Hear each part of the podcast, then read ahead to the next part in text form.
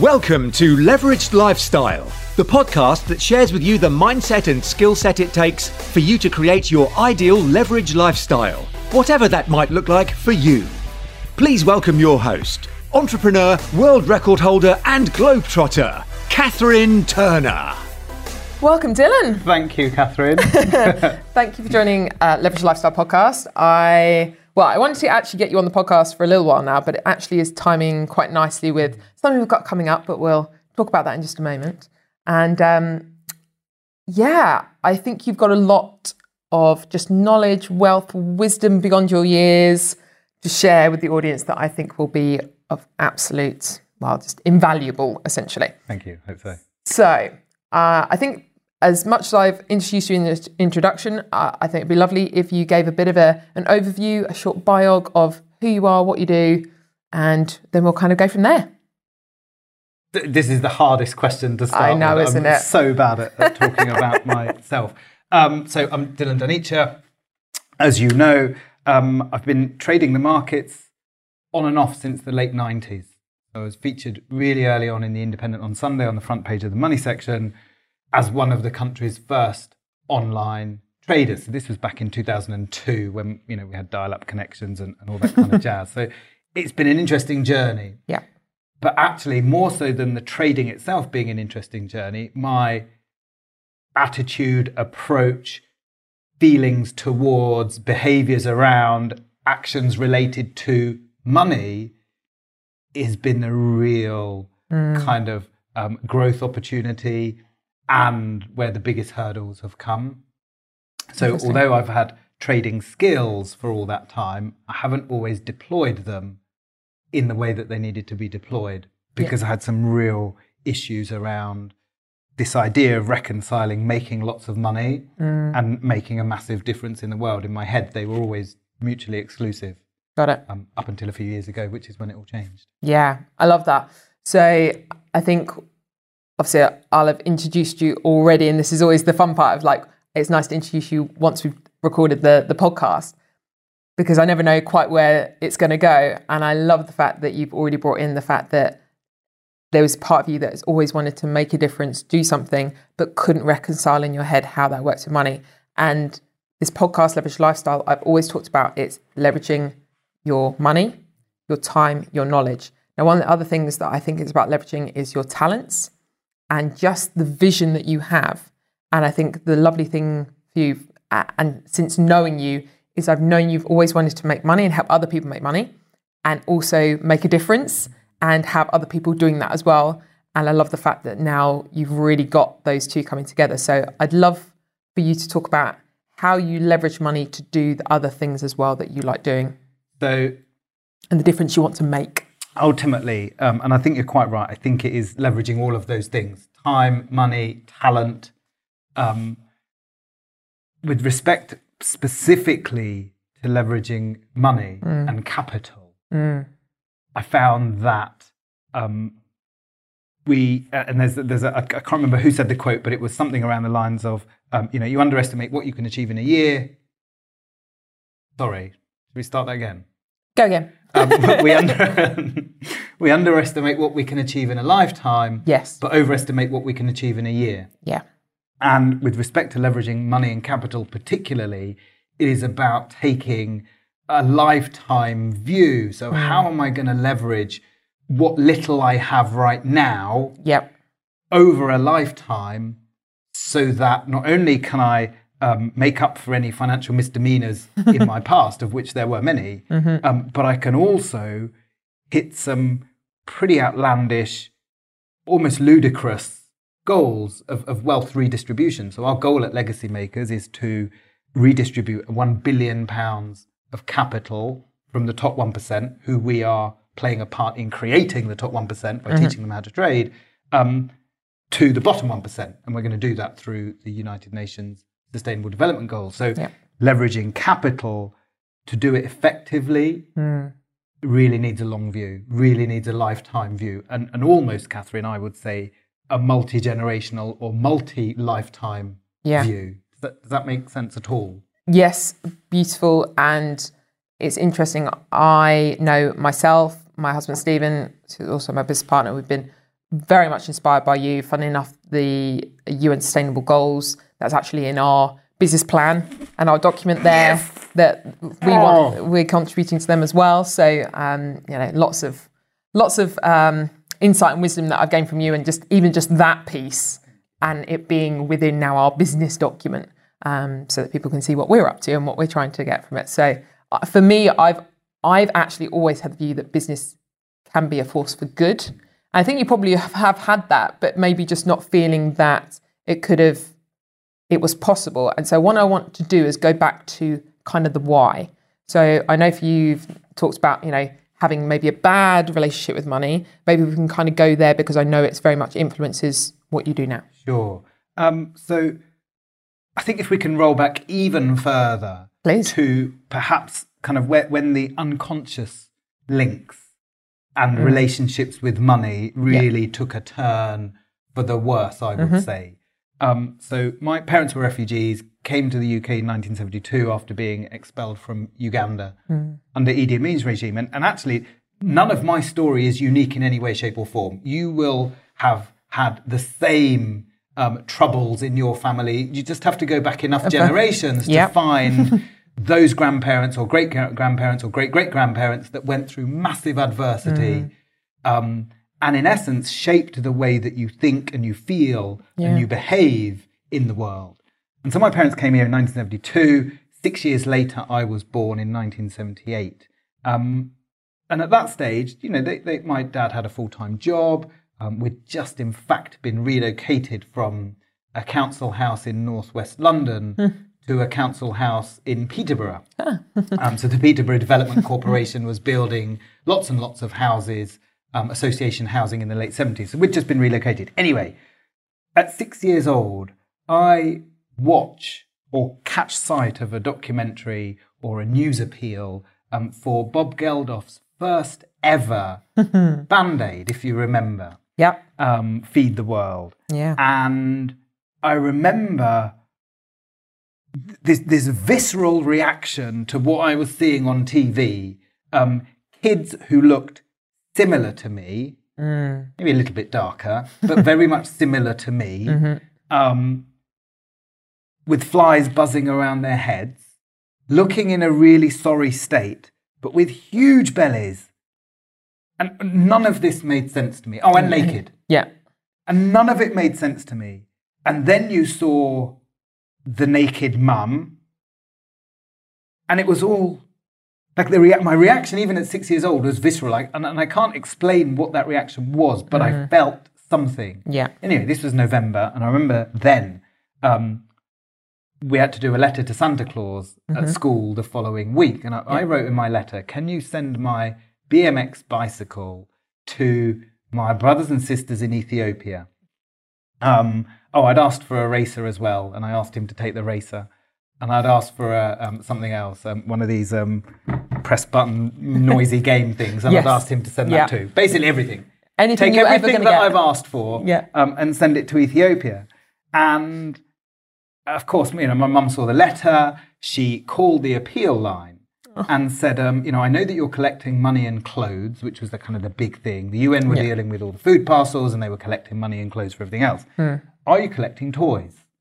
And she told them the story. And anyway, so they send the press team round. Long, long, long story short. it's not that fucking short, but long story, a little bit shorter. um, that was for me my first exposure to being able to help other people by giving things away. Yeah. That's the first thing. yes. But secondly, um,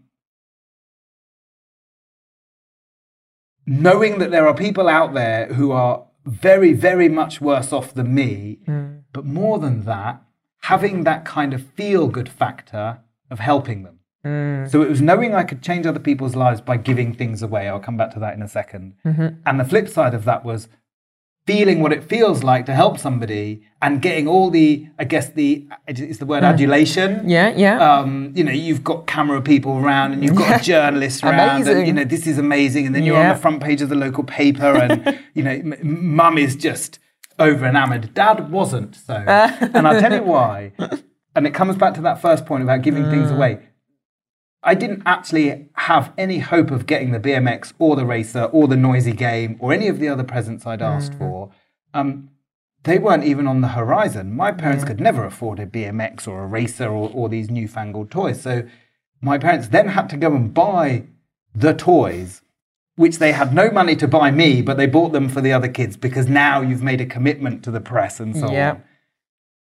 And so that situation was not only my first exposure to all those things, helping, giving things away, feeling the adulation and the feel good factor. And you get addicted to that, I think, a bit like Pavlov's dog. Um, but it was also giving things away that I did not have and giving things away that would then result in the detriment of either myself or, in this case, my parents' financial well being. Yeah. So that's kind of the background as to, you know, what led into then another, I'd say, 20, 20 25 years perhaps of real having periods of my life where I made loads of money and lived a, a I guess, a fairly um, wild and debaucherous life, um, which I now realize was just me in some way trying to um, exhaust the fumes of, of, of a really toxic relationship with money. Um, and then the flip side of that was running off to Rwanda in 2011. Um, because this was after the TED Talks. I did the TED Talk about trade, not aid, which you would think uh, came from somebody who was a rational human being. And then a year later, I decided to jack everything in and go and volunteer for the United Nations in a real fit of, I don't know why everyone's banging on about money. There's people on the other side of the world starving. Yeah.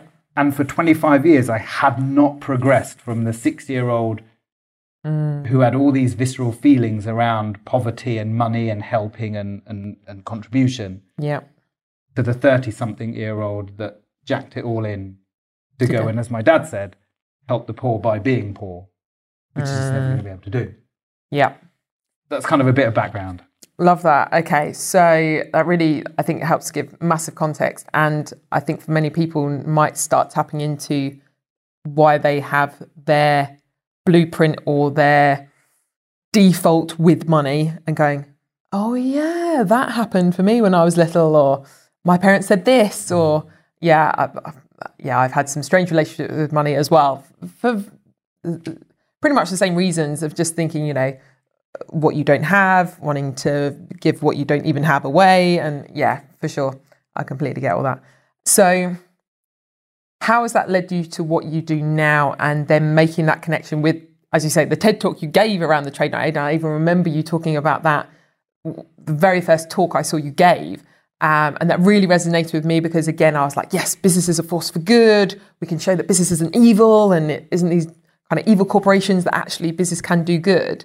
Um, so it's really interesting. That as a concept stayed with me. The other concept that you um, really shared was like you've got to get strong to give strong, and I think that's really kind of I suppose where you are now, isn't it? Of like it's all the things you knew, and now it's like how are we doing that? One for yourself and for the people that you then help, but also how you essentially encourage and inspire others. Like so, one of the things for me is that I want to bring people onto the podcast who inspire others to go and do that because you have been an inspiration for me and me and Stephen. So, um, yeah, how has how's the piece moved on? Um, so I, even when you said "get strong to give strong," I, I get goosebumps as you say it. So I'm so grateful to be here. Oh, this is um, this is a really good opportunity for me, perhaps, to reflect back on some of these things as well. Because I think so often you you go on a journey and you don't really realise you're on a journey because you just live each minute Hmm. as you need to, delivering what you've got to do. Yep. And this has been already a great opportunity. I'm so grateful to be here. Thank you. Um, in terms of kind of where the getting strong to give strong piece comes from was after my volunteering stint in Rwanda, where I ended up, I'd already gone there with about £67,000 worth of personal debt, consumer debt, credit cards, overdrafts, you, know, you name it. Mm-hmm. I'd been in debt since 18, so my credit rating was amazing.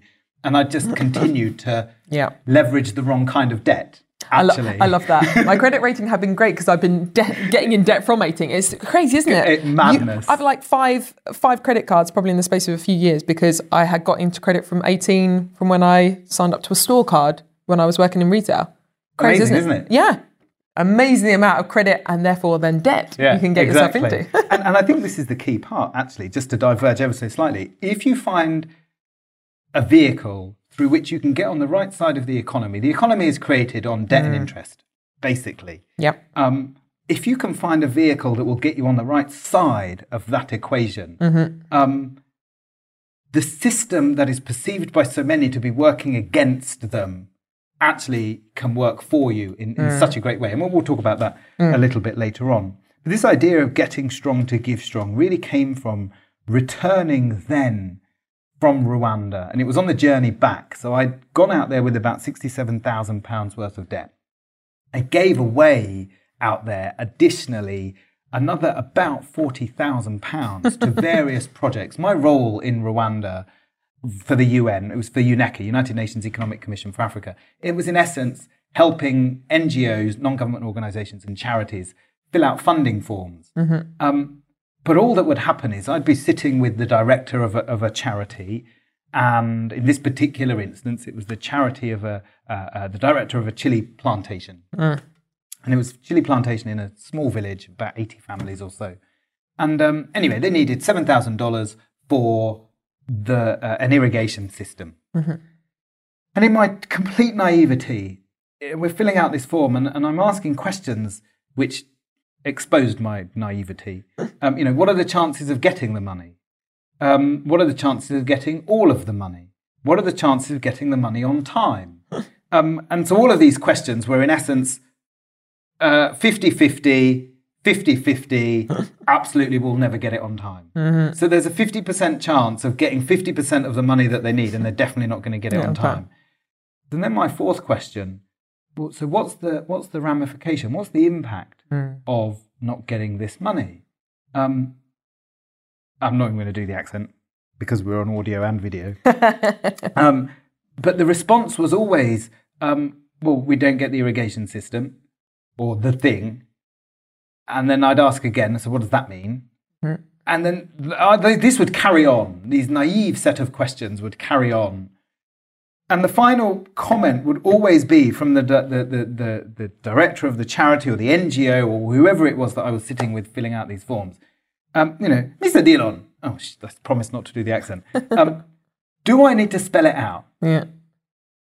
If we don't get the money, we don't get the irrigation system, we don't get a crop, we don't get a harvest, people don't eat, we're fucked, in essence. You know, Yeah, people die. People die. Families die. Old people die. Young people die. And the people in the middle don't have anything to eat. And when, when you have that same conversation once, twice, three times, five times, ten times, um, there is very little defense against writing the check yourself. um, you know, in the in the scheme of things, even when you're seventy grand down, um, seven thousand dollars wasn't a huge amount of money to get hold of. It was ten percent of my existing debt level. Um, it, it was there. The money wasn't there, but the availability of credit was there. Yes. And so I found myself taking loans for things I had no intention of buying, car loans for cars I never had any intention of buying, and so on and so forth. You, you get the gist. Yeah. Um, and interestingly, the same adulation, the same addiction to feeling good and feeling like some kind of helper slash rock star slash celebrity, all of those feelings came flooding back. Yeah. So everything I'd felt at six years old came flooding back at now 2011, so 30 something years old. And 33? 33. And that's, that's what made me realize coming home from that experience. So I ran out of money, I ran out of credit. Mm-hmm. I had now gone from five figures of debt. So everything from one pound in debt to ninety-nine thousand nine hundred and ninety-nine pounds in debt, I'd kind of considered as the same. After 10 mm-hmm. grand, everything is the Yeah. same because it's still only five numbers. Yeah.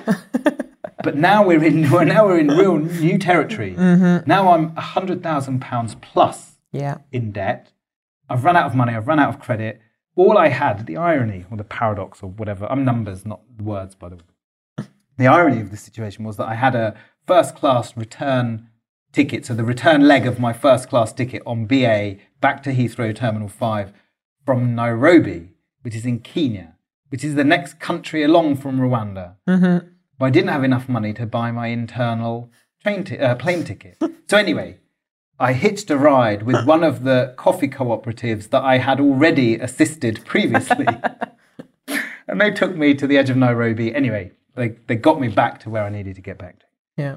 But it was on the journey home from there thinking, uh, like, I've tried to make money, that didn't work. I've tried to make a difference, that didn't work. I'm now in the worst financial position I've been in in my life, which then very quickly degenerated into the worst emotional, spiritual, mental, physical position I'd ever been in in my life.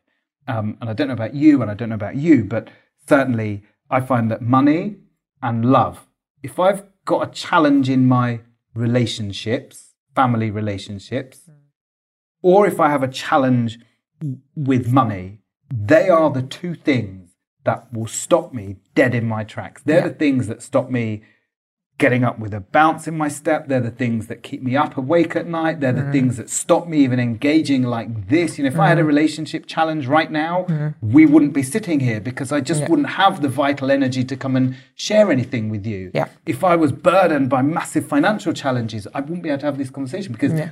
Again, I don't know about you, but that's all that goes on in mm. your mind. Yeah. And so this financial challenge then was the catalyst for a huge amount of other spiritual, physical, emotional challenges. Mm-hmm.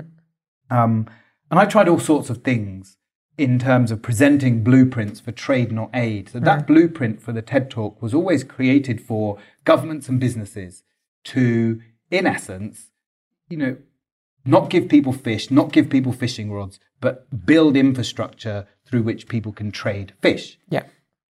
And so I went back out to the world to offer this blueprint to them. But everybody I talked to, whether it was big business or whether it was uh, charities, so Oxfam, Novib, Trócaire, USAID, I spoke to all those guys. Um, and even if it was big foundations, um, and I don't want to name any of the corporations or the foundations because that's not what we're here to do, but these are big, well known brands. Everybody I spoke to, the, the single answer was that's not our business Right. Um, you know, we do this, Yeah. or we do this, or we do this. But in essence, building trading infrastructure is just not our business. Yeah. And that's where we come onto what we're doing right now. And it was really something that my parents taught me, told me when I got back. Um, is, you know, my mum taught me this idea of holistic wealth. And it's something that I'd always known. But she just said every time you disrespect money, every time you talk about money in a way that disrespects it, in a way that um, does not value it for what it is, and in her mind, it's the most powerful force for good in the world. Every time you, you take away from that, you tell the universe, or in, in my mum's world, the goddess of wealth, the Lord Lakshmi, you tell her that you don't want any money, you don't want any wealth. She, she started to change my perspective around money in that respect. Uh, my dad is a very much more practical man. Um, you can't give what you don't have. Yeah. You have to get strong to give strong. You know how to make money on the markets. You always have. So why aren't you doing that? and why aren't you building an army of people that can help you do that even bigger and better? And and you know they weren't the exact words, and I'm paraphrasing, but I remember the the feeling I got when I heard these words being thrown at me. Yeah. Um, and I guess that's what brings us to, to where we are right now. Cool. Can I ask one thing before we move on to kind of now? Is I think because it seems to be a, a kind of a running theme, I suppose, throughout my life, and maybe it's just again I've got this bias towards it, having uh, suffered mental health issues in the past, having family members who are still suffering, and just pretty much everyone I know has been touched by it. Uh, I know you talked about money and love being those things that will knock you for six, do take you kind of out of action and things like that. Is there, or can you think back to one particular thing, apart from obviously you talked about your parents have been obviously great inspiration to you and, and a drive to do better or kind of work on those areas? Is there one thing that maybe also our listeners could do or look into or advice or wisdom you'd give them to say, okay, this may happen, but this is what I did or this is what I would share to get you to the other side of it or to get find that light again when you're in maybe some darkness. So, I, even just to take it up a level in terms of rather than specific guidance, not to avoid the question Mm. No, no. at all. um, but I think everybody's situations are, are, are slightly different. So, Yes. giving maybe a, Yeah, a yeah. set of actions might not work for everybody, but if I can give, give perhaps a paradigm mm. or a principle or an understanding or an interpretation, is this. I think the reason that love and money have the biggest emotional impact on us, positive or negative, by the mm-hmm. way, you know, when you find a new relationship, you're on top of the world and, Yep. you know, you are God's gift to men or women because you found this amazing person and you mm-hmm. feel brilliant. Um, and your, your energy signature just raises Yeah. rises. Um, and the same happens with money. When you're doing really well financially, um, you're on top of the world. Yeah. So I think the reason that they can have such a positive or negative impact on our emotional strength, our emotional power, is because we we assign our self worth to whether we're in a great relationship or not, or mm. whether we're making lots of money or not. So if we're in a mm. great relationship, we have awesome self worth, and if we're mm-hmm. not, we get dumped or whatever. Mm-hmm. Um, we have no self worth. And the same with money. If you're making mm. lots of money and you, you, you've got the things that you want and you're contributing to the charities that you want to contribute to, you can afford the school fees and so on and so forth, you feel great, your self worth is amazing. When the shit hits the fan financially, it's not now that you just have a, a logistical problem to deal with or a process problem to deal with, but you, you, you allow it to take a hit on your self worth. Mm. And of course, this is nowhere more clearly seen than in the environment of trading the markets. Mm-hmm. You know, a winning trade and you feel amazing, a losing trade, and all of a sudden you consider yourself to be a really bad trader. And if you get mm. two losses in a row, then game over. What am I even doing here? I might as well jack it in, which is why we created the system to flip that on its head. So there's, you hmm. know, there's a 96% win rate, which helps with psychology. We'll, we'll come to that later. Hmm. So the paradigm is this don't allow love problems or money problems hmm. to have an impact on your self worth. You know, it is a nature of the, the it's the nature of the game. Uh-huh. Where if you're playing the game of probabilities, which creating wealth is a game of probabilities, uh-huh. then the probabilities are you will win some and you will lose some. It ties back to something we said really early on about taking the long view. Mm. As soon as you take a thousand year view on your impact on the world, my wife and I were talking about where we think the planet will be in a thousand years, two thousand years, three thousand, and we got up to five thousand years, and we couldn't even like our imaginations and perhaps our intellect is just not there. Um, and we struggled at a thousand years, to be fair. I was going to say, like, even the last 20 years, I don't think I could have imagined what the world looks Well, like n- now, like, and what we tap into and how we live our Absolutely lives. mental. It's nuts. Yeah. But as soon as you take that long view, Hmm. and if you can't take a thousand year view, take a 10 year view or a 100 year view or 500 year view or whatever it might be, just slightly longer than you're thinking right now. Most people are thinking about next month's mortgage payment, or actually, most people are thinking about this month's mortgage payment that didn't go out a few days ago because it got rejected. You know, this is where people Mm-hmm. are. They're not even thinking about next month. They're thinking about last month and the bills they didn't pay last month. So Yeah. it's so far removed from the long term view. Hmm. As soon as you start taking the long term view, you start seeing that it's okay to be growing in a way that you know includes some some down periods, Yeah. Mm-hmm. some zero return periods, some negative return periods. Yeah. And just never assign your financial returns Mm. to your self worth. It's Yeah. just not an arbitrary link. Yes. Flip side, when you're in a state of low self worth, the decisions you make from that state will absolutely fuck you financially. so the, the reality is your financial decisions, if they're not catalyzed by low self worth, should not be linked to your self worth. Yes. Because if you link them to your self worth, that low self worth will start off a chain of reactions that will end, will result in you being in a worse financial position than you Yep. started with. Yeah. There's many paradoxes around money. There we go. Excellent. So let's go into now uh, in the timeline of things and how essentially what you learn as a six year old from what you then learned from your time in uh, Rwanda and you know giving money you didn't have to then your father going, Dylan, you know trading. What are you doing? Find that money again. And actually, I'd love if you could share uh, a story again that I actually share with other people as well is about those six figures and how you, rather than putting a minus in front of it, put a positive in front of it as well. Because I think that's just a really helpful concept that people can get as well. And actually, that is the answer to your previous question, There we go. which was what one thing can people do. So, hmm. if you're in massive amounts of debt, whatever that is for mm-hmm. you, for some people, a thousand pounds of debt is massive. Whatever that number is for you, I found that when I was 107,000 pounds down, that was the biggest number in my life. And just kind of linking on to this idea of self worth and hmm. financial misdemeanor, I had a, dis, di- a direct connection between the 107,000 pounds worth of debt and my self worth. I mm. let it link, which is why I'm so forceful when I say don't let it link Yes. because I'd done that mm. because I didn't know anything different. I hadn't done the development, hadn't done the reading, hadn't done the listening, hadn't met people like you, you know, and so on and so forth. And so what I wanted to do was rather than have it as the biggest number in my life, I wanted that number to be the smallest number in my life because I knew that mm. if I drive all of my decisions from this place of 107,000 pounds in debt and what that meant Yeah.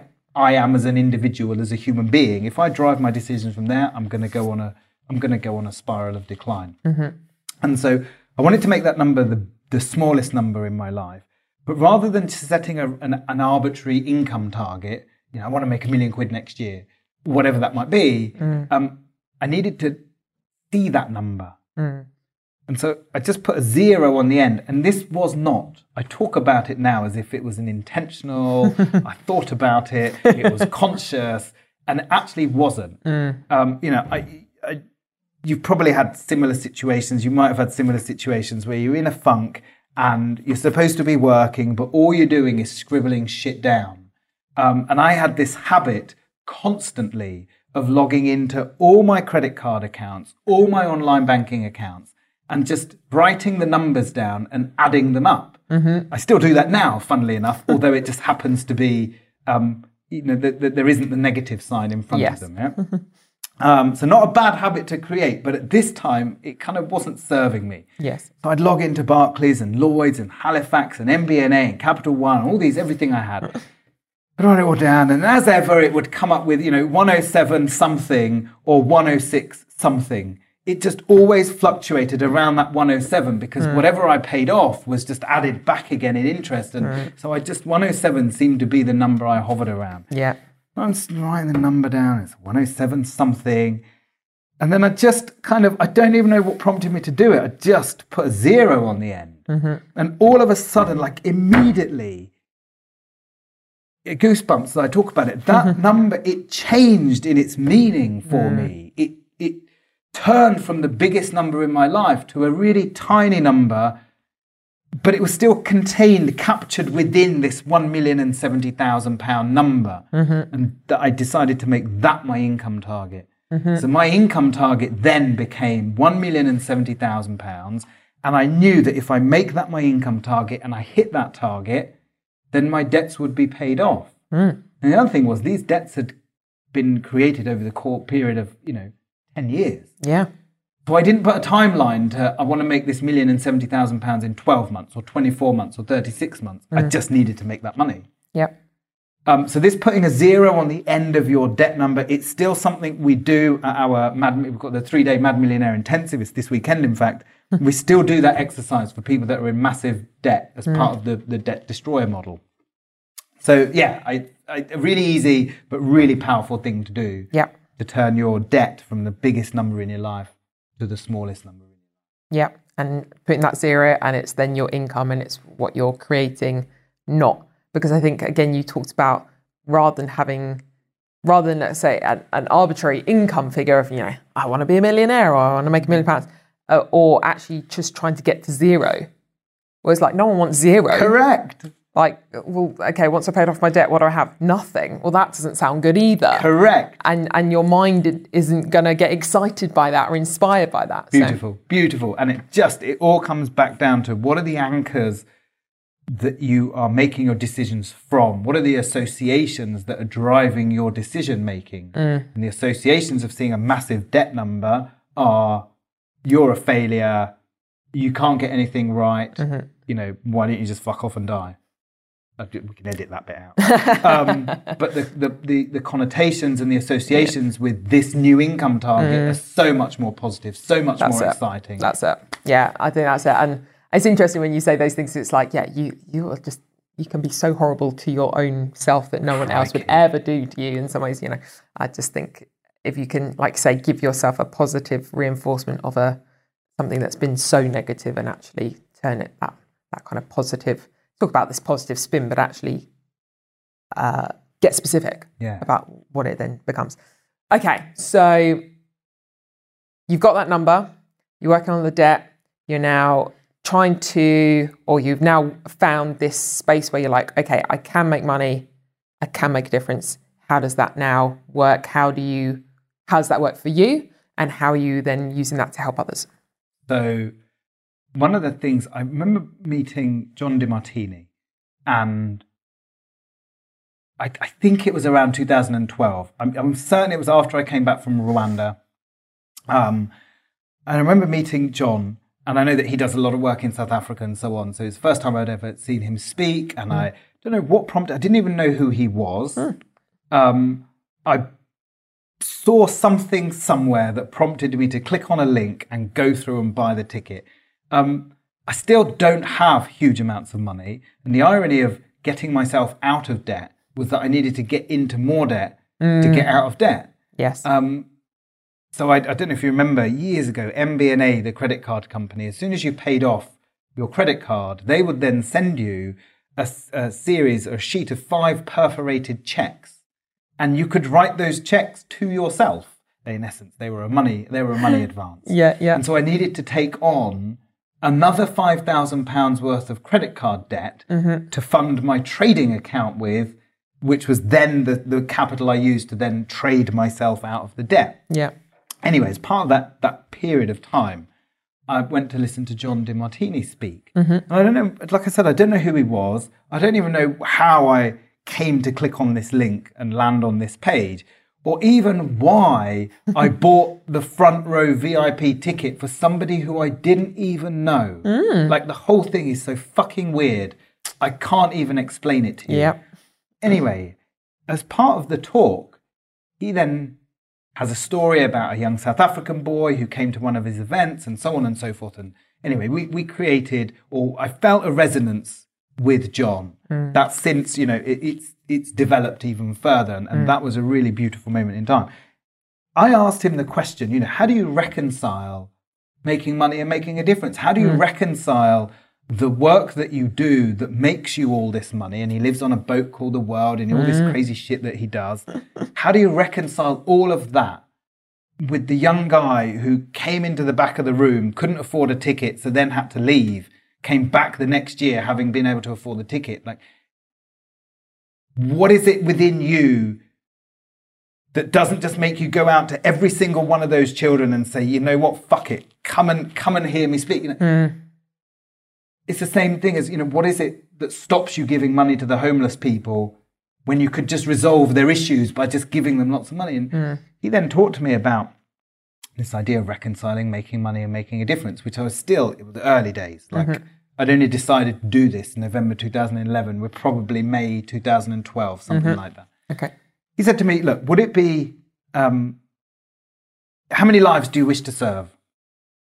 And I just a random number, a 1000000000 I don't think I even knew what a billion really was in those days. Who, who does that? Uh, like, it's a number. Like, it's, it's such a It crazy sounded concept. great. Yes. Sounded Bet- brilliant. better than a million. Yeah, correct. a million in the context of 7.3 billion people on the planet isn't exciting enough. a seventh of the world is what I want to shit change Yeah. or impact. yeah. And he didn't flinch, and so I didn't flinch. um, and then he said, Would it be wrong, unethical, immoral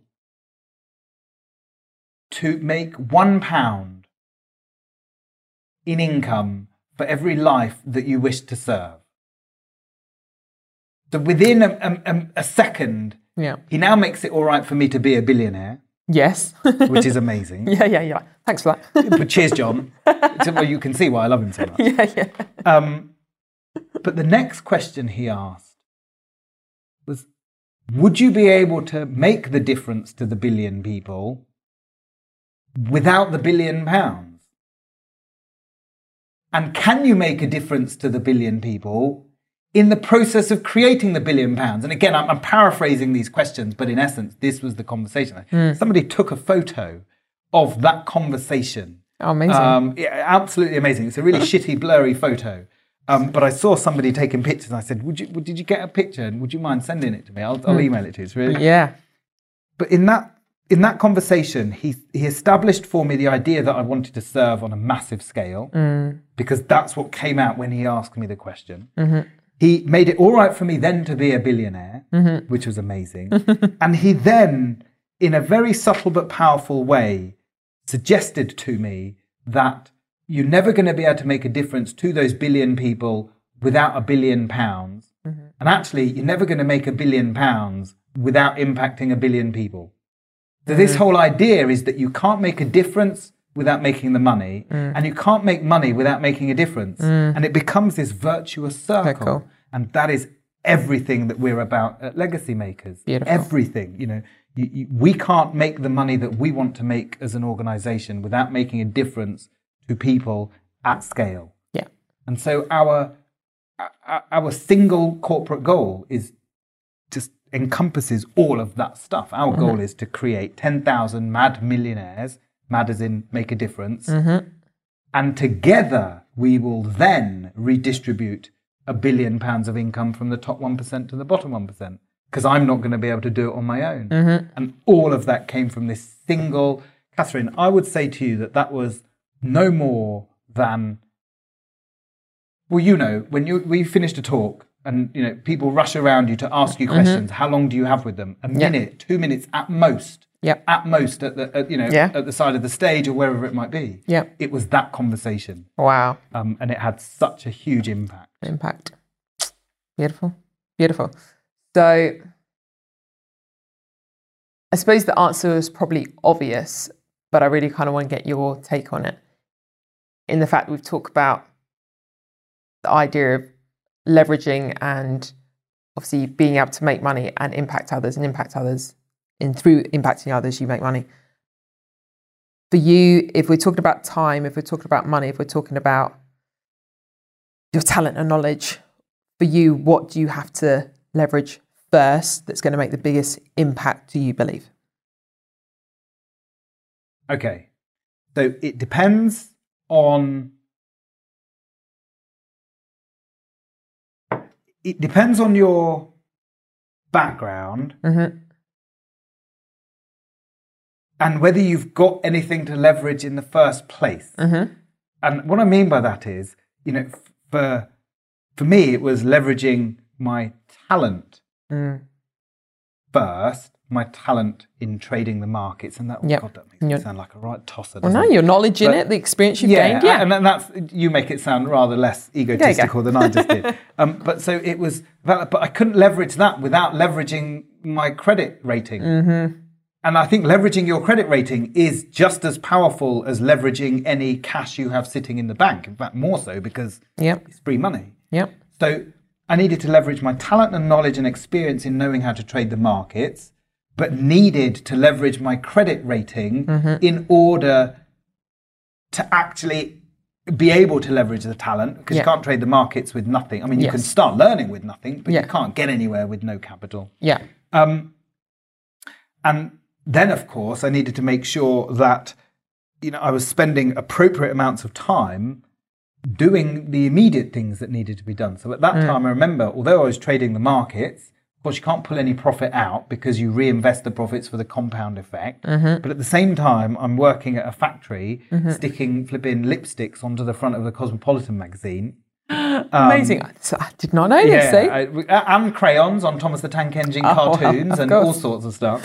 um, at the same time, I'm attending the Birmingham property meet Mm-hmm. once every month on a Tuesday, and I hear about this thing called HMOs and rent a room allowance and spare room. And I remember coming back and putting an advert on spare room for the room that I was staying in at my parents' house. I wake up like two mornings later.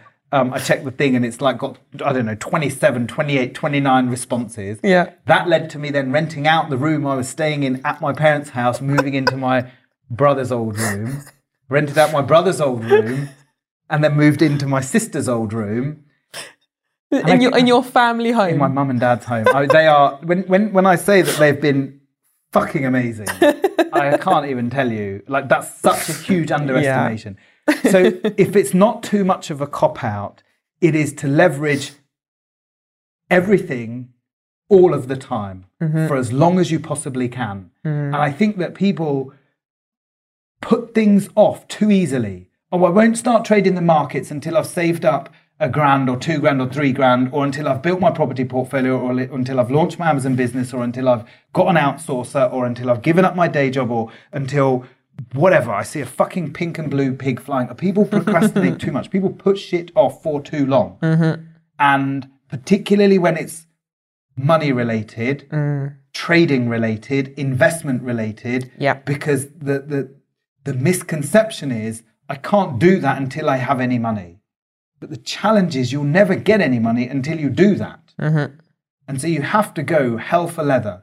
And the worse position you're in, the more hell for leather you have to go. You know, if you're in a Yep. really shit position, you shouldn't think twice about working 18 or 19 hours a day and sacrificing on some sleep. I know that that's a massive no no these days, but if, you, if that's what you've got to do and you need to work three jobs and then come home and do mm-hmm. your trader training module or your leverage lifestyle module or your mm-hmm. property training module or your Amazon business module, you fucking do it yes. Yeah, yeah. that's what you do. Mm-hmm. And I think that this whole, and you and I both come from outside of the financial freedom, personal development industry, and, mm-hmm. and you, you will have seen this also, I'm sure. But there is the, the message of get this without doing this is so prevalent. You know, get this without the heartache and the trouble and the time. Get this without the having to borrow more money or getting more debt or need any money of your own. Get this without the pain is, I think, such a prolific message mm-hmm. in the world of personal development and financial freedom mm. that people just want to bake fucking blueberry muffins and then create a course about blueberry muffins and then think they're going to get seven figures. And maybe one in a hundred might do, mm-hmm. or one in a thousand might do. Mm-hmm. But actually, the way that the majority, you, I, you, and I consider us all the same, we're all the majority. Yeah. The way that the majority create ridiculous levels of wealth is to leverage all of it as much as you can Yeah. for as long as you can. Yeah. I know that that was not one answer, but No, I, I, actually, I, it's it went a different way than I kind of thought, but actually encompassed kind of everything. So actually, yes, I a beautiful, beautiful summary there, and I, you I think that's the thing. When I kind of talk about the fact that you can be leveraging your time, i.e., having virtual assistants, for example, doing some of those tasks that there's only 24 hours in a day and you do need some sleep at some point. It's leveraging your money to invest in uh, the stock market, to invest in forex, to invest in property, whatever it might be. It's investing your knowledge into sharing that knowledge or whatever it might be, uh, or your talent in things. But actually, if, like you say, you can do all of those things, which you can do all of those things, why would you not? Just because of the biggest impact it's going to have. Um, no, and it love that. Yes. You know, it compounds when you're, you know, when you've got when you're renting out two rooms in your parents' house. you're trading the markets. Yeah. You're sticking lipsticks onto Cosmopolitan magazine, um, and you're still spending time going to events like the John Demartini event and the property meetings and so on and so forth. Yeah. When you're doing all of that in the immediate term, it just feels like, oh my God, this is not getting anywhere. You know, I'm spending money on event tickets that I don't have.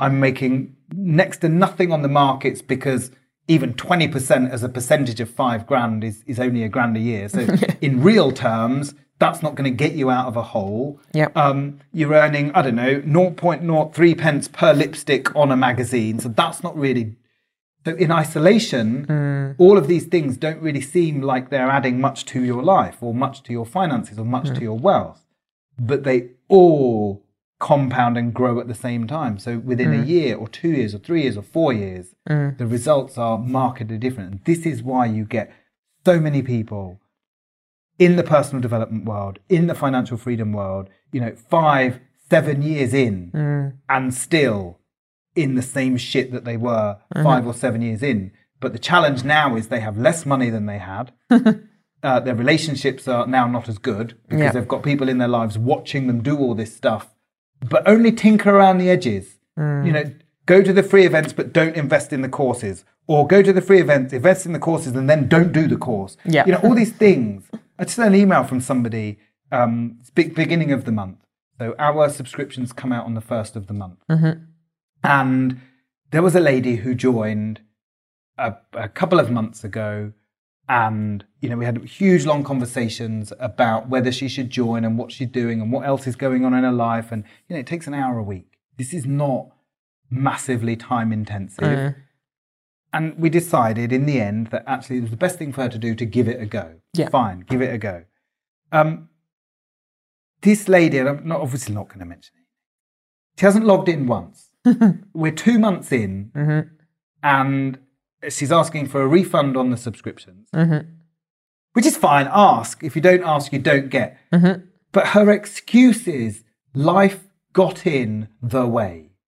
And here's the reality what she did was typical of what most people do, which is they they try and decide by using the brain and then they execute with the heart. So she poured so much rational and lo- logical thinking into deciding should I join the program or not. Mm-hmm. It was, you know, I need to get this decision right.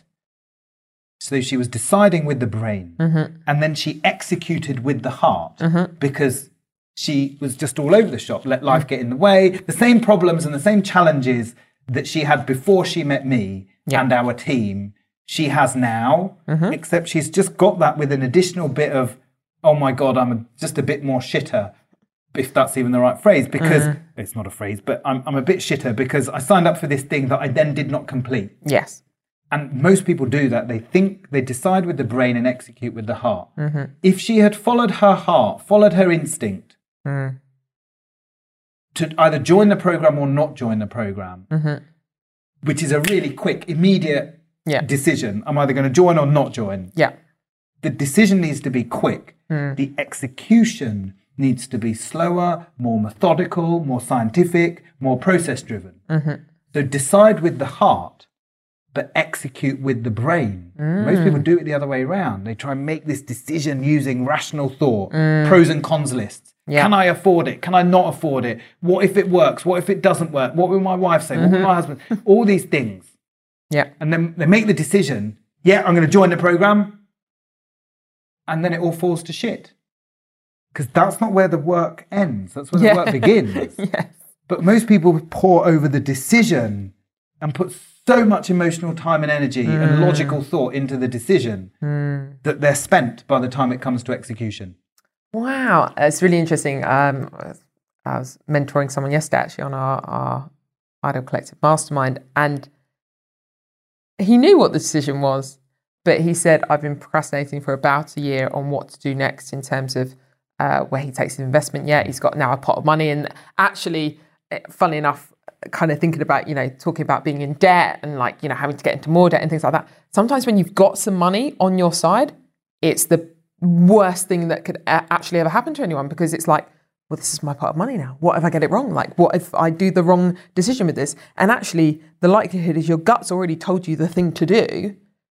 And once you do it, it's like, okay, chocolate, vanilla, choose your ice cream flavor, whatever. Because actually, in the end, whatever you do with it, it's, it's the same thing's going to happen. Like, just actually then execute and take the thing and do it. Um, that's really interesting how you that just kind of comes around. I think so often. Um, so one of the things let's talk about kind of how it all works because I think you know we've kind of we've kind of talked around it a little bit about we've talked around your story and how you got to where you do and what you do. What what do you do? What how do you help others now leverage their capital using your knowledge?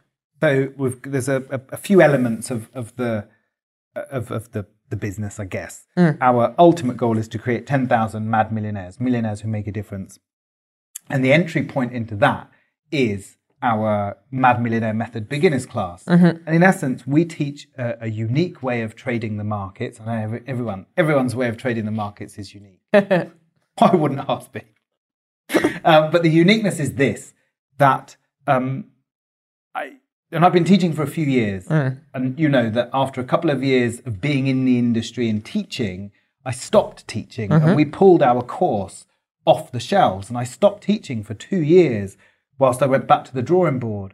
And the strategy that we had initially was the same strategy I'd used and I'd used for years. Um, was basically a, what's called a nightly strategy. So you know you sit in front of the charts every night for one hour uh, when the New York market closes, so you're about 9.30, 10 o'clock, family's in bed, grab yourself a glass of wine, get on your charts. It's going to take you about an hour, place a trade or don't, and job done. Yep. And you could create anywhere between, you know, a percent and a percent a half or 2% a week. So really good returns Yep. um, for not much time invested Yeah. or so it seemed. Mm-hmm. so I realized after, and actually it wasn't two years, it was about 17 or 18 months that we were selling the course for. Mm-hmm. And in that time, we'd scaled massively. Mm-hmm. But I realized that as our numbers get bigger, I'm less able to just keep people on track because you know you've got 300 or 400 or 500 students. Hmm. Now they're split over two or three whatsapp groups and so on and so forth and you lose track and so on. So yeah. this idea of me not being able to be the personal trainer started me thinking on why why are so many people joining the course starting the course and either not finishing it mm-hmm. or finishing it and then after a few months of trading just giving up mm-hmm. and not bothering. Mm-hmm. Because it turns out that actually what i was telling people to do was no different to what a personal trainer might tell you to do. You know a mm. 100 calorie deficit a day and 50 sit ups a day will get you a six pack in 12 months. In a room full of individuals who all want a six pack, who is not going to take your offer up? Hmm. What, you mean all I have to do is not have the blueberry muffin and do 50 sit ups every morning? And you're telling me I'll have a six pack in 12 months? That's all you have to do. It sounds easy, hmm? but it's going to be a challenge. No, no, no, I can fucking do it. You don't know how much I want this six pack, Dylan. All right, be warned. Yeah. And that's what was happening. Hmm. So, in principle, the, the, the, it sounds fantastic. Yeah, put the kids to bed, put my partner to bed, put the dog to bed, grab a glass of Malbec, get in front of the charts, and have an hour's trading. Yeah. That's my time, Yeah. or me time. Or Me time. Yeah.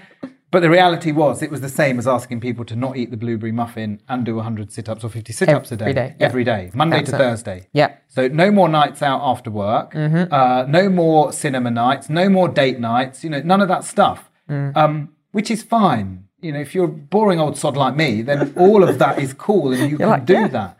But for most people, that's quite impossible, especially when we started them off in those days with a hundred pound trading account, which meant that their winnings were a pound or two pounds a week. Come on, keep going. See that six pack? Yeah. Correct. Keep going. Yeah. See that six pack. Yeah.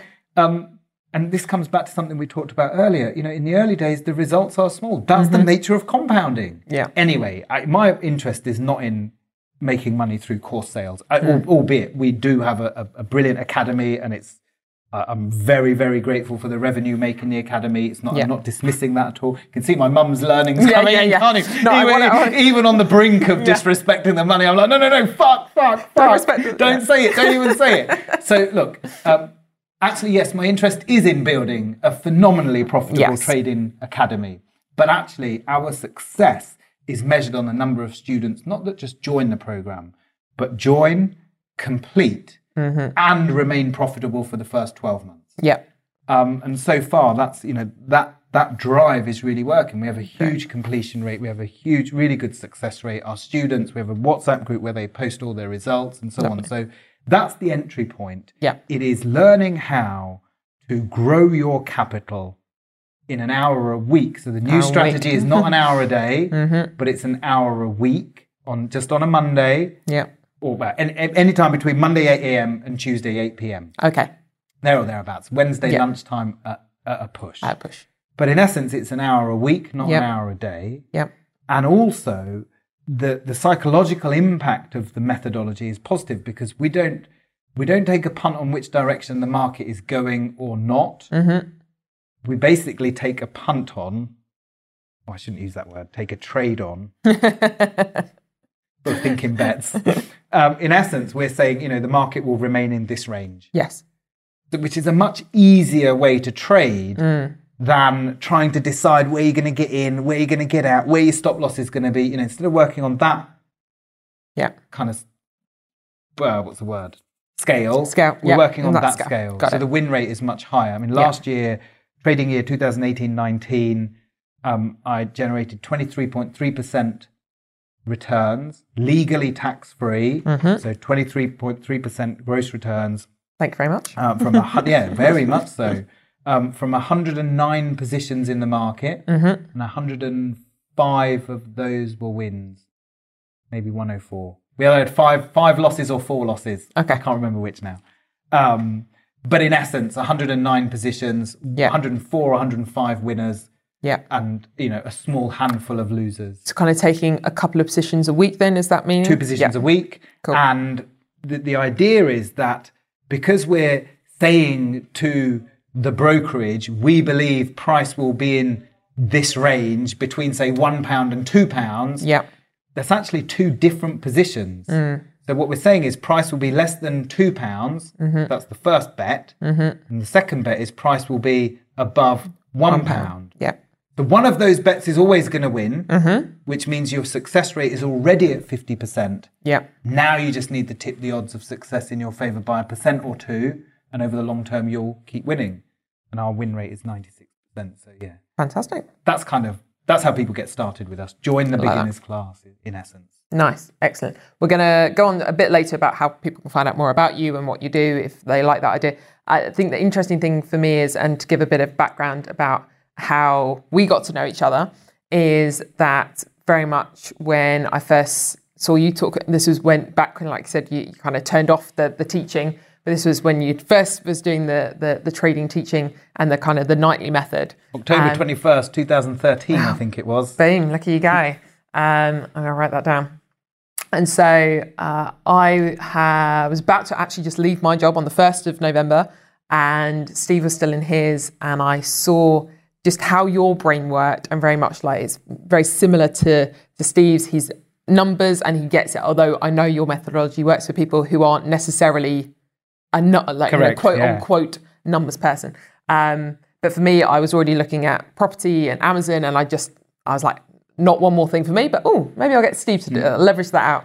Um, and so the, I think I felt like for me and for Steve, it was very much that first avenue for him to start thinking about investment, about actually training in kind of a wealth creation model that wasn't, you know, isn't a school or a university or things like that. And I think, you know, whatever that might be for different people, you know, people maybe get property, bricks and mortar, great. People get the stock market because they see businesses and they get that.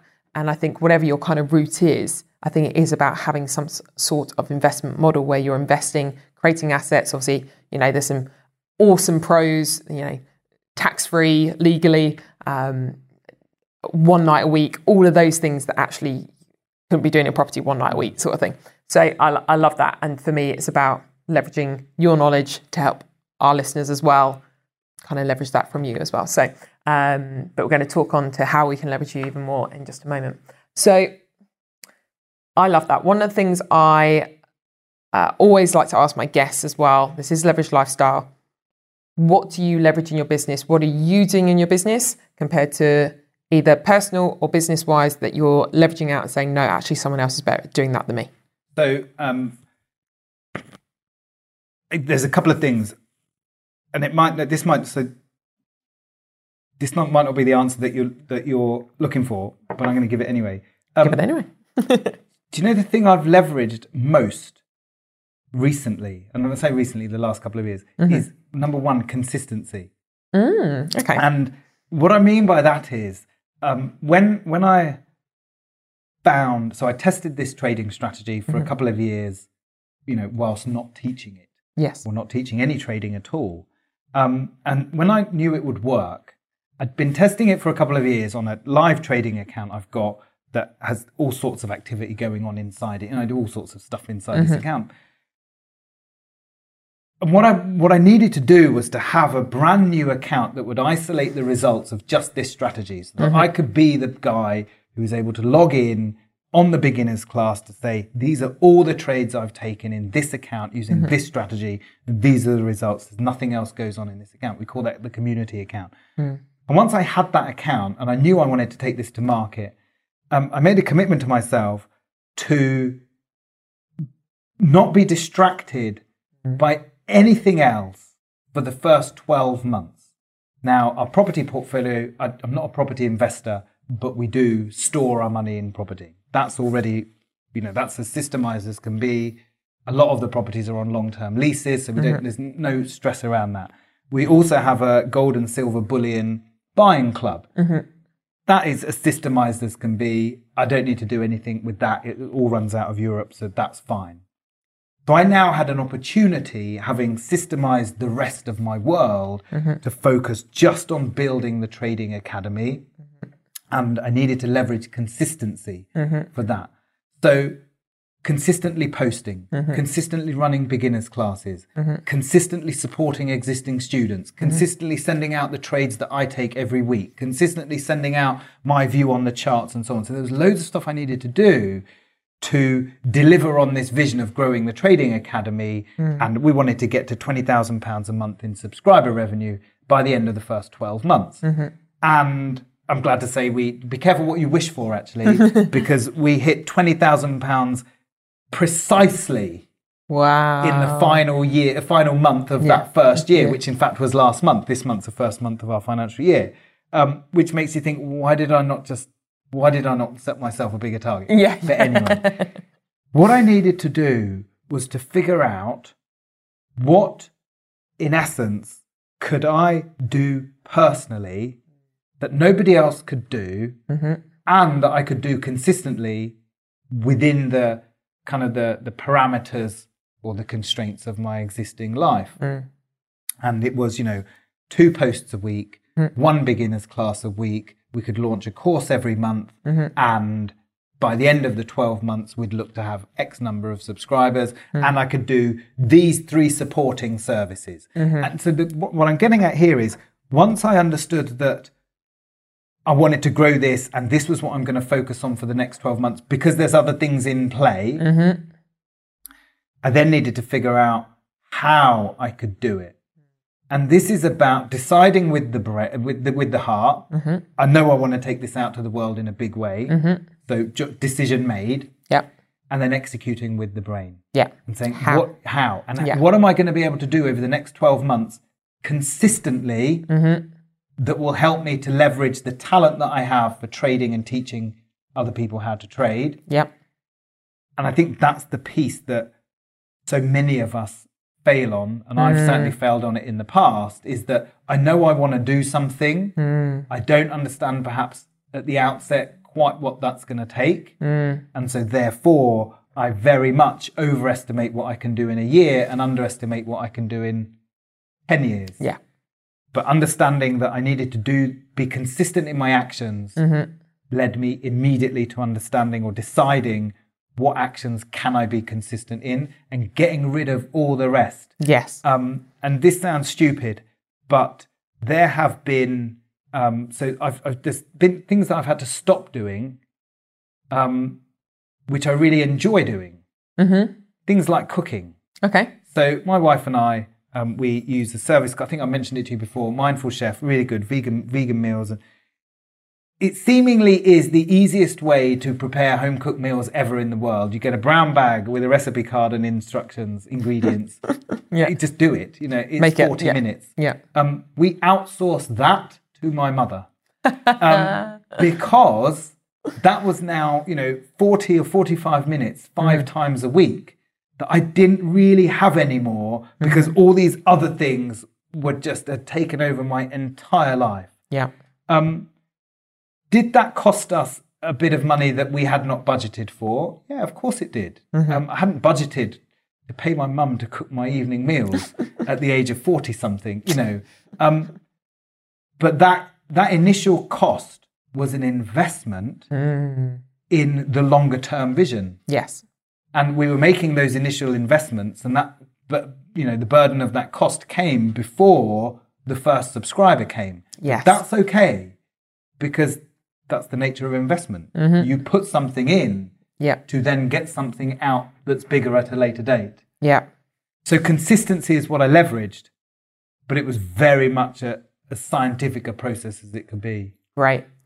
Uh, a couple of things I want to bring out of that. So I love the fact you brought up consistency. So uh, not last week's episode, the week before's episode was all around optimizing your routine. And actually, probably the one word I probably missed out of that episode was then creating it consistently and doing that routine consistently to test it, to review it, and then see. So not just do it for a day or two and then go, oh, that didn't work. Um, actually, giving it some consistency and longevity first. Love that. Absolutely. And having a way in which to track that, I think, is really important. Yeah, I think. Uh, well, I know you as kind of numbers and money man. Tracking is so important to you. So, and I think I think that's with anything we're doing in business. If we're not tracking, if we're not measuring, we're not managing it, and therefore we don't know is it the right thing to keep doing. Equally, because there's something in knowing when to keep going and to get through those hurdles and get through the challenges and whatever comes up in being your own you know, investor, being a business owner, being an entrepreneur, there are going to be many hurdles you come across. But equally, there's something in also knowing when to quit if it's not right, but equally giving something long enough to kind of to Oh. know that as well. Goosebumps when you talk about that. yeah, really, really goosebumps. That's so, so powerful. Excellent. And and then one of the other pieces there, you talked about actually investing in something before you've seen the return come in. And I think that uh, an interesting thing that comes up, uh, and uh, people know me for going on about it, so I'm sure they'll forgive me, but is your virtual assistants and having a team and building a team around you, whether that's your mum, for example, who can then cook those meals for you, whether that is a virtual assistant in the Philippines, as we have, and it is saying, okay, well, that's however many pounds per hour or whatever, and I haven't quite earned that yet, or I can fund that through my day job to start with, or my part time work that I do to fund it, or other investments I've made. But actually, equally, I just see so many businesses fail or stop or not get further because they forgot the fact that they had to invest first and and forgetting that piece. So whether that's investing in your knowledge, uh, whether it's investing in a course, whether it's investing in an academy, a mentor, uh, whatever it might be, or just simply a team member or a, a virtual assistant, especially our virtual assistant, three pounds per hour. You can find that. You can. It's possible. And you know what? I don't think it would matter if you had, if you had to find thirty pounds an hour. Mm-hmm. If you value the outcome as much as you say you do, you Mm. will fucking do anything to get there. And I think that, um, and this is with massive respect to everyone listening today and uh, ad infinitum. And I was guilty of this, which is why I, I guess I speak with such um, uh, feeling about it. I think that too many people tinker around the edges. Um, I remember speaking to an old business I was starting up. Um, was nowhere near ready for a non-executive director, but in my infinite lack of wisdom in those days, um, I took on a non-executive director who was the ex-MD of Canon UK, a lovely, amazing guy called Wow. Andy Vickers, brilliant, brilliant guy. Anyway, um, d- during my conversations with him, we spoke about a couple of things. Um, and one of the things we spoke about was this idea that the, the, the, the, laws of physics suggest that when you're playing pool or snooker, um, when you hit a ball on the cushion or towards it, a ball hits the cushion, what angle does it come off at? Okay. it comes off at the angle at which it hits. So if a ball hits a cushion at 45 degrees, it's coming off at 45 degrees. Okay. And so, and this is slightly hard to do um, without visual aids, but if you imagine a, a, a line that in essence is vertical, and that is the direction at which you go towards your goal, you're heading down vertically Yeah. when you bounce and you don't know when the bottom's going to come, and this is particularly related to investment, investing in things that um, don't give you an immediate return. It's also particularly related to people who maybe find themselves um, leveraging their credit rating um, more than they feel comfortable to. And what I mean by that is people that are taking on more debt than they're comfortable taking on because you're in this stage of development right now. Here's the thing: if you if you go vertical, you will hit the bottom and you will bounce back vertically. So your bounce back is so much quicker Mm, because okay. you went in as hard and as fast as you could with no fear Yes. and you, you did what you had to do. Mm-hmm. You took on the extra debt that you needed to take on. You mm-hmm. found the three pound an hour or the mm-hmm. thirty pound an hour or Yeah. the Catherine or the Dylan or the Rob or whoever. Yes. You found the resources you needed to find. You went in fearless. Mm. You decided with the heart. You executed with the brain. And you said, fuck it, I'm having it.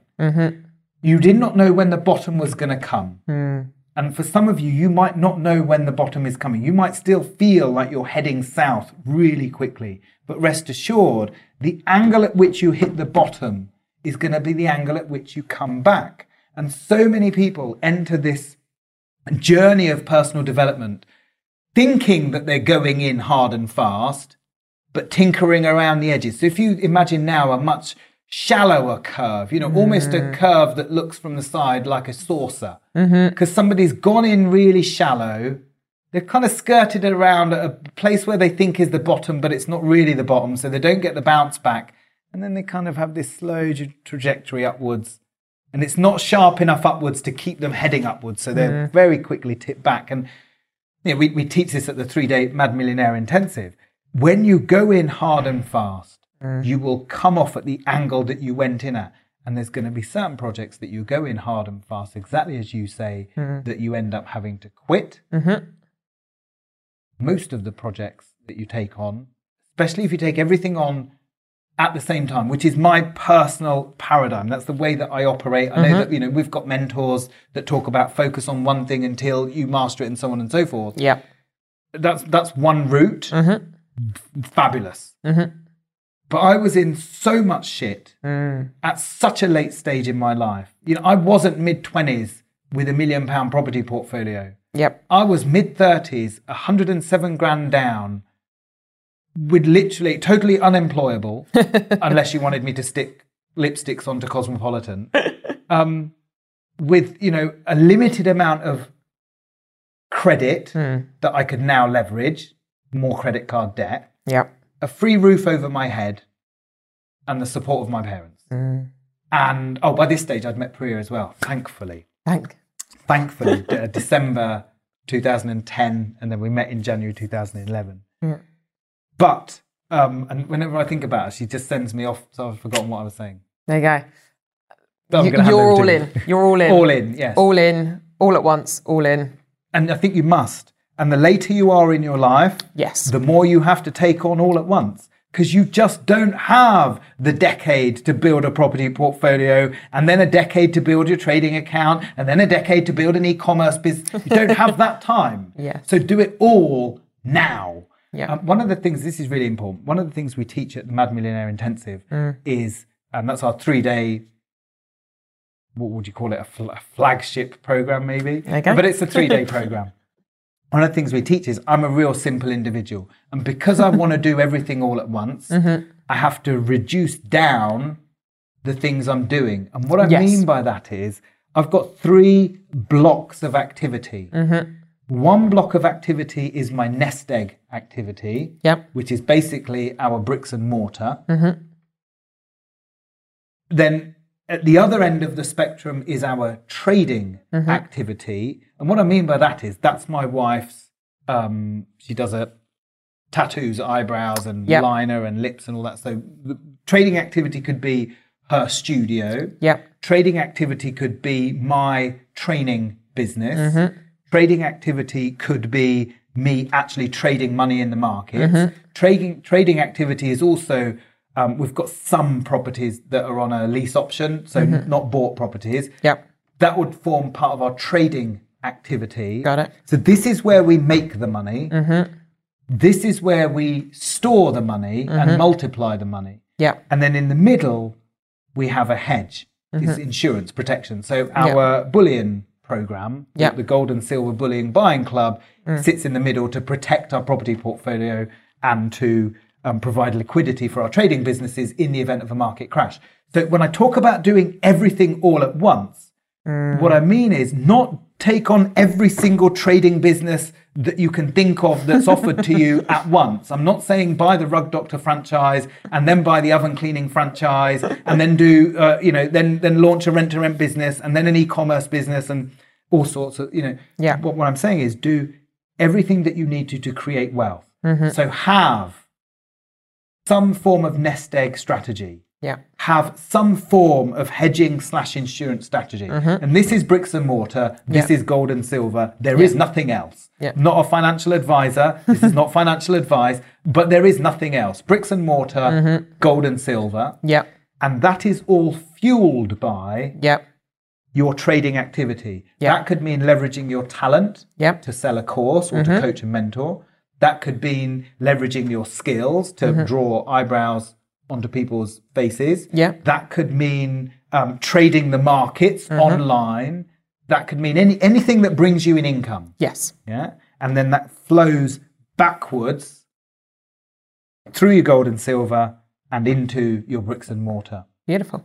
So you can do everything all at once, but what I mean is do everything that will allow you to create real, lasting, and sustainable and redistributable wealth. Beautiful. Beautiful. Okay, this is some quick fire time now uh, with Dylan. And I am going to do a bit of kind of my favourite questions that I like to ask Okay. most guests. So we've, we've talked probably about a few of the people who I think will come up on this list, but who or what inspires you? Um, do you know what really, really fucking inspires me? Go on. is the the business owners, you know, the global business owners and the global brand owners who place at the center of their missions the idea that they're only in business to serve other people. And not just to serve other people through the business, but then for the profits in the business to serve humanity on a grand scale. Um, so this could be, you know, this could be uh, the, the cliched likes of Elon Musk, you know, makes someday will make a shit ton of money from the commercial ventures. But the commercial ventures, at their core, are ventures designed to impact humanity. That, that for me is a very modern um, manifestation of what I'm talking about. A slightly older manifestation of, of what I'm talking about is, um, you know, what Bill and Melinda Gates did, for example. You know, if you look at some of their earliest interviews, they talk about how um, they want to do something together once their kind of commercial lives are not done and dusted, but once they're at the at the back end of their commercial lives, and, Yeah. and that that came into um, uh, that came into being. You know, they, they they manifested that vision, that dream into everything that they're doing now through the through the foundation. An even older manifestation of that would be um, the work that Andrew Carnegie did on the Gospel of Wealth, where he talks about um, you know basically.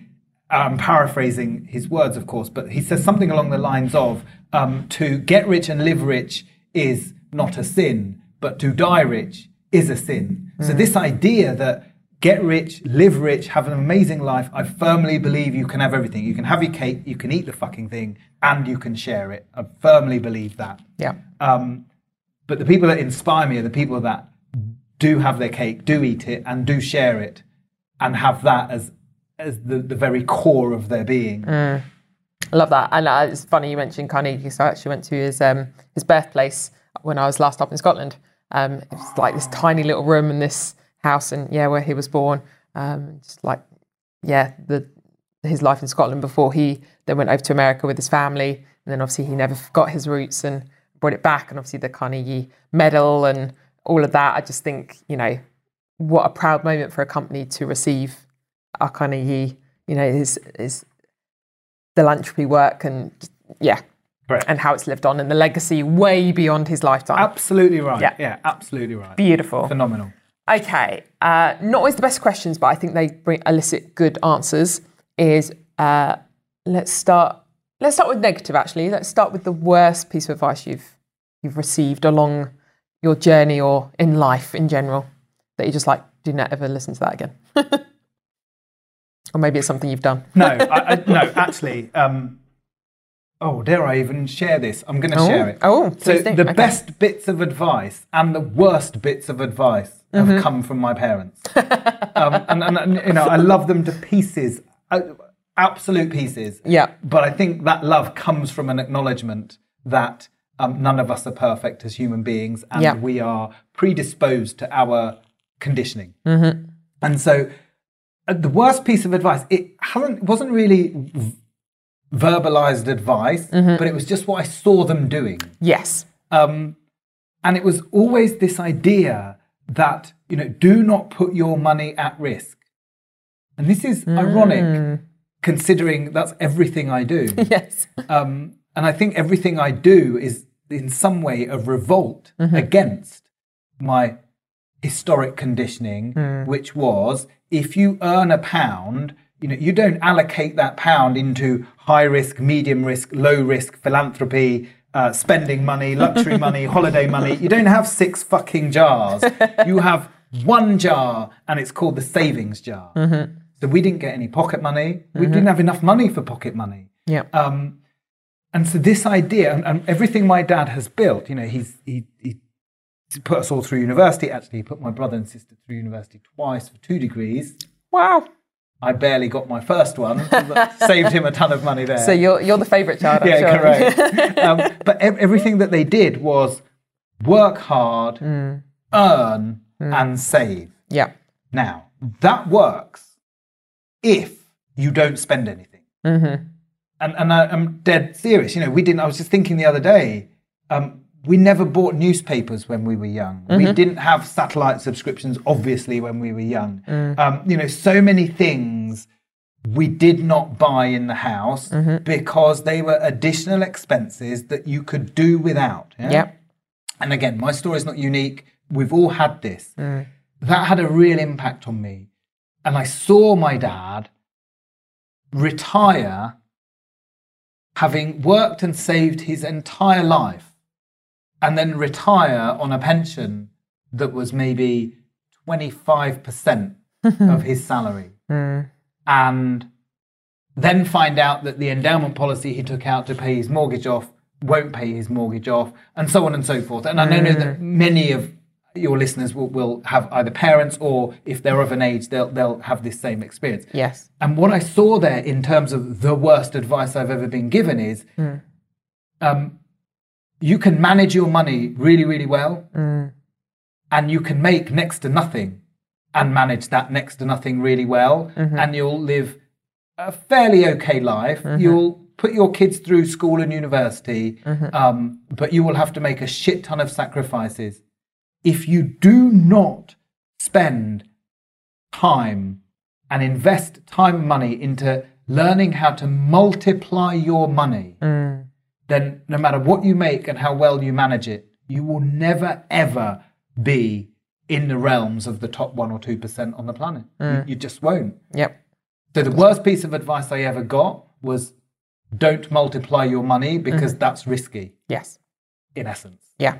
Like that. And then so that you're saying probably the best advice has come from them as well. Is that probably something you've shared already? Or in terms of, you know, take what you know and, and leverage that or, or use Yeah. that or So I, I guess a couple of things, and there's lots and loads and loads of. This is the hardest sure. thing for me. I know, the best or whatever, But, yeah, but but yeah, but if I some of the stick to, if I stick to my parents, Mm-hmm. since that's the theme of the moment, um, then certainly, you know, that day that I came back from Rwanda and I was in pieces, Catherine, on the floor in my parents' living room, just a fucking 33 year old boy crying like a freaking six year old, on uh, absolute tatters. Um, but during that period, the, the two best bits of advice I got really were that wealth is not just money. And, you know, in essence, if you want to be. Actually, let's start again. the beauty of Yeah, beauty of this recording. editing. Um, okay, so the two best bits of advice, or the best bit of advice, um, I got. Actually, I would have to say it doesn't come from my parents. So No? I just exposed them for giving me the worst bit. They also did give me lots and lots of amazing advice. We've already shared some of the Um, amazing we've already shared some yeah. of that. But I think the best thing that I ever heard really was just recalling what John said, which was, you know, you can't make the money, you can't make the difference without making the money, and Mm. you can't make the money without making a difference. And that links into so many things that my dad said about getting strong to give strong, and you Mm. know, that my mum taught me about the holistic nature of wealth and so on. But to sum it up, you Yeah. can't make the money without making a difference, and you can't make the difference without making the the money. money. Really Beautiful. powerful. That is powerful. I love that. So, in everything you have done and uh, and been through and tried to solve yourself, or been involved, or got yourself into debt trying to solve as well, what if you could choose just one thing?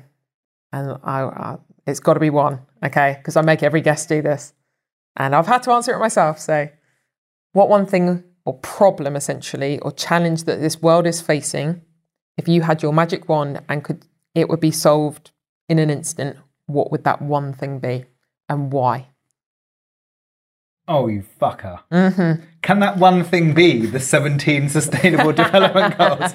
No. Um, here's something actually that um, I haven't really been thinking about for that long. Mm-hmm. Um, but it's only in context of a talk I gave a few weeks ago where I was talking about Maslow's hierarchy of needs and the, the real top level being self transcendence and so on and so forth. Anyway, so we work back from this top level that he never really published back down to the bottom. And over the next couple of days, um, we do a lot of work with a, a, a site called kiva.org, which is we give microloans to people. And I've always given loans to individuals on Kiva who are looking for money to buy stock with, mm-hmm. or they're looking for, you know, some kind of investment in their business mm-hmm. to help them turn that into a profit. Trade, not aid. yep But here's the thing the more I learn and research and are exposed to people who are struggling at the bottom level of Maslow's hierarchy of needs, the people that, for instance, are on kiva.org looking for a few hundred dollars to build a toilet in their house, mm-hmm. the more I realize that that is the real pinch point for humanity. Mm-hmm. It's people who are struggling at the bottom layer. Mm-hmm. You know, the, the, the, this toilet blocks thing, just as an example, the more research I do into that, and I'm going to highlight my ignorance here, and I'm sure your listeners will, will know more about this than even I do. Um, this idea about toilet blocks, toilet blocks at home or toilet blocks in school, the impact that has on female well-being, particularly over male, mm-hmm. female well-being, female achievement, gender equality, good education. Like the, the impact that a toilet has on someone's life is fucking unbelievable. And it's not just about um, cholera or diseases or mm-hmm. sanitation. And, you know, it's not just about the health aspects, mm. but it's about the psychological aspect of now not having to go to toilet in public. Mm-hmm. And I, I've just been so far removed from that level of need mm-hmm. because I've always assumed, like in the first ever band aid I saw, I'd always assumed that, you know, the United Nations would be dropping food parcels, for example. Yeah. So I've always looked at investing in people at their higher levels of need. Mm-hmm. So if there was one problem mm-hmm. I could solve with a magic fucking wand, it would be that every single person, the 7.3 billion people on the planet, are no longer struggling at that first level of need. They have that first level of Maslow's hierarchy of needs dealt with. yeah So then they can really move towards mm-hmm. self actualization. That would be my thing. Love it. And do you know what? And you probably didn't even know this. Our service accommodation business, our ideal service accommodation, every single toilet is twinned with a toilet around the world because one in three people around the world, that's is crazy, isn't it? When we think about we have toilets everywhere mm. here in the UK where we're recording this. One in three people around the world do not have access to a sanitary toilet. And for our business or for anyone to do this, to sponsor a latrine and a sanitary toilet, it's £60. Not a year, not a month. That's it. Crazy, isn't it? And so our hope is our you know, one of the things we are doing with our business for business doing good is that every single toilet has got one in. It's got a little plaque. It says that that's what it does. And our aim is that for everyone who stays with us, obviously we have multiple guests throughout the year, someone, at least one of those people each year will go, oh, that's a really great idea. And funnily enough, we have one at home as well. And our, my aunt and uncle are around, they're like, I've never seen that before. That's great. We're going to do that as well. And that's, it's that ripple effect, isn't it? Amazing. Like, actually. There you go. Absolutely. Oh, that's beautiful. There you go. Absolutely amazing. all comes together. Okay. This is Leverage Lifestyle Podcast, after all. What does that mean to you? Because I do believe it means something different to everyone. It means being able, I think, to live in alignment with your highest values, whatever they are.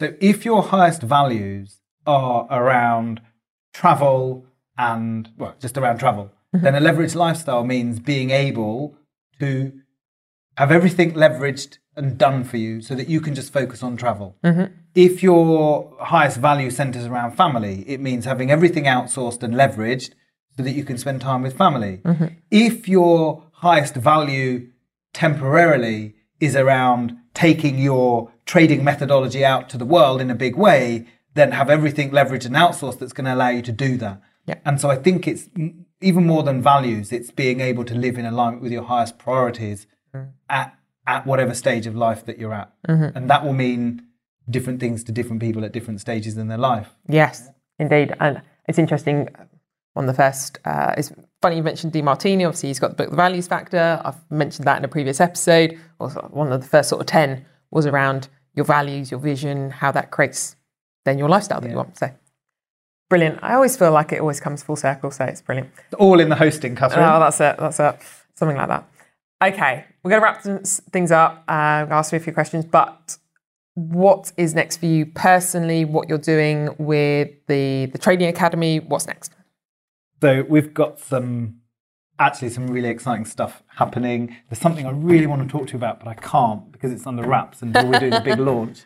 Um, but hopefully, when I come back, I'll Yes. share that with you. Okay. Um, that is that's my ultimate. You know th- what we- we're this idea of redistributing a billion pounds is everything that we're working towards, and Yeah. we're about to, to to launch something big related to that Amazing. what's going to help us to do that is really to make sure that we get as many you know heart-led socially minded individuals into our trading academy and mm-hmm. teach them how to grow their capital at 20 30% a year in an hour a week. That's the main thing for us. Yeah. and you know the, the, the new academy has been running for a year now. Mm-hmm. We've tested the, the course material. We've tested everything on about 100 students. The results have been off the scale which now gives me the confidence i need to scale that massively over the next 12 24 and 36 months That's great. um, so from a business perspective, that's definitely it. I think from a um, a, a, a- more spiritual, personal growth, introspective perspective, um, I really think it's around deepening my understanding of human potential, deepening my understanding. Um, Joe Dispenza calls it becoming superhuman. So, really deepening my understanding around this concept of becoming superhuman. And I'll tell you why that is, um, if I might our target market, our target audience in my mind was people just like me. Um, people who love money, who love giving money away, who love doing nice shit for other people, who love having nice shit for themselves. Um, in essence, they might drive V8 sports cars, but in order to do that, they buy 10 acres of land and plant a thousand trees. Mm-hmm. You know, so it's this idea that you can hug and love trees as much as you hug and love money. Yes. So I'd always thought that our target market were the spiritual end of the personal development industry. Mm. And I still think they are, except for the fact that I just get so much backlash from them. It's fucking unbelievable. You know, So funny, I'm. I'm considered a heathen in some spiritual circles because I'm a trader Yeah. and I'm tarred with the same brush, and, and mm-hmm. that's fine because people can only do what's in their consciousness to do. Mm-hmm. But I feel that if I'm able to deepen my understanding of spirituality, of human potential from a a, a kind of a, a, very much a superhuman sense, as Joe Dispenza calls it, then I'm going to be able to have much better mm. um, educated conversations with the people who I really want to attract into this academy mm. are the heart led, socially minded, spiritually inclined individuals who have a connection to source and who have a passion to serve humanity on a grand scale and who see this idea that people, planet, flora, and fauna, we're all one. Yeah. But they don't ever want to be traders, which is my slight challenge. Anyway. Okay. It's, so interesting, isn't it? We'll put everything in the show notes as well. But in terms of where would you like people to come and find you? Is there a social media that you want people to come and connect with you on? Is there a website they can come and find out more? Do you know uh, what I would really, really love if, as a listener, you have resonated with anything Catherine and I have shared today? Um, I would love you to join our free beginners class mm-hmm. at www.madmillionairemethod.com. Cool. So www.madmillionairemethod.com. Okay. Join the free class. Come and see what we're all about, um, and see if we can't help you to, you know, join the journey towards being a mad millionaire. Fantastic. We'll put that in there. Uh, and if you want to just see what Dylan's more about, we'll, we'll make sure that's in the show notes. Uh, and one of the things um, I did want to share. So this is, uh, well, we're announcing it here first on the podcast uh, is the fact that I am super delighted that Dylan is going to be one of the speakers at our Leverage Lifestyle Summit uh, this October in London. And um, yeah, I suppose what I what should people expect from you? I suppose in the flesh. so, um, firstly, I'm just so grateful to be asked. It is just beautiful to have watched you grow and to have watched how much you've built, and in essence, to have seen you um, pretty much it's been a bit like the tortoise and the hare. Mm-hmm. You you know you were sitting on a seat whilst I was up on stage, and now I am sitting on a seat while you are on stage, uh, metaphorically. So no, it's been really beautiful watching you grow, and I'm so grateful and humbled to be asked. Um, in the flesh, we're going to be doing a couple of things. So we're really going to be speaking about this idea of leveraging capital. Mm-hmm. And I'm also going to be speaking about, we touched on it earlier in the podcast. We're really going to be speaking about this idea of keeping wealth creation really simple, of understanding what the nest egg looks like, what your insurance and your hedging looks like, and what your trading world looks like. Right. So it's a, it's in essence a, a model for wealth. Mm-hmm but not just any old wealth, mm. real, lasting, and redistributable wealth. Yes. That's kind of what we're going to be sharing. Brilliant. And I think one of the reasons that I particularly asked Dylan, uh, there's uh, plenty of people I could have asked, but what for me was that Dylan has a way to leverage your money, leverage his knowledge, but equally has just the ethics, the morals, the values in all of that are just everything that I think us at the Ideal Collective as well, me personally, Stephen, um, and kind of all our our team as well can really get behind. And I think everyone who listens to Leverage Lifestyle, I, I think you are the same in that sense of that you want to do it for good. Um, you want longevity. You want you know profitability with sustainability, with ethics behind that all. Um, and I think just really what you share encompasses all of that. So thank you. Thank you. Um, so I'm really excited for what you're going to share there um, as well at the summit and you know, if you're looking for anything in terms of how you leverage your leverage your capital uh, more effectively, more efficiently with an hour a week, I think you're going to love what Dylan's got to share as well. So um, yeah, so we're going to go obviously more in depth than we could ever have done on this podcast, um, and uh, I'm hopefully going to drag along to the uh, the speakers dinner and VIP dinner at the the end as well. So. Uh, do join us there if you've not already got your ticket. Remember to go to bit.ly forward slash LL Summit 2019 and uh, make sure you register for the VIP notification list.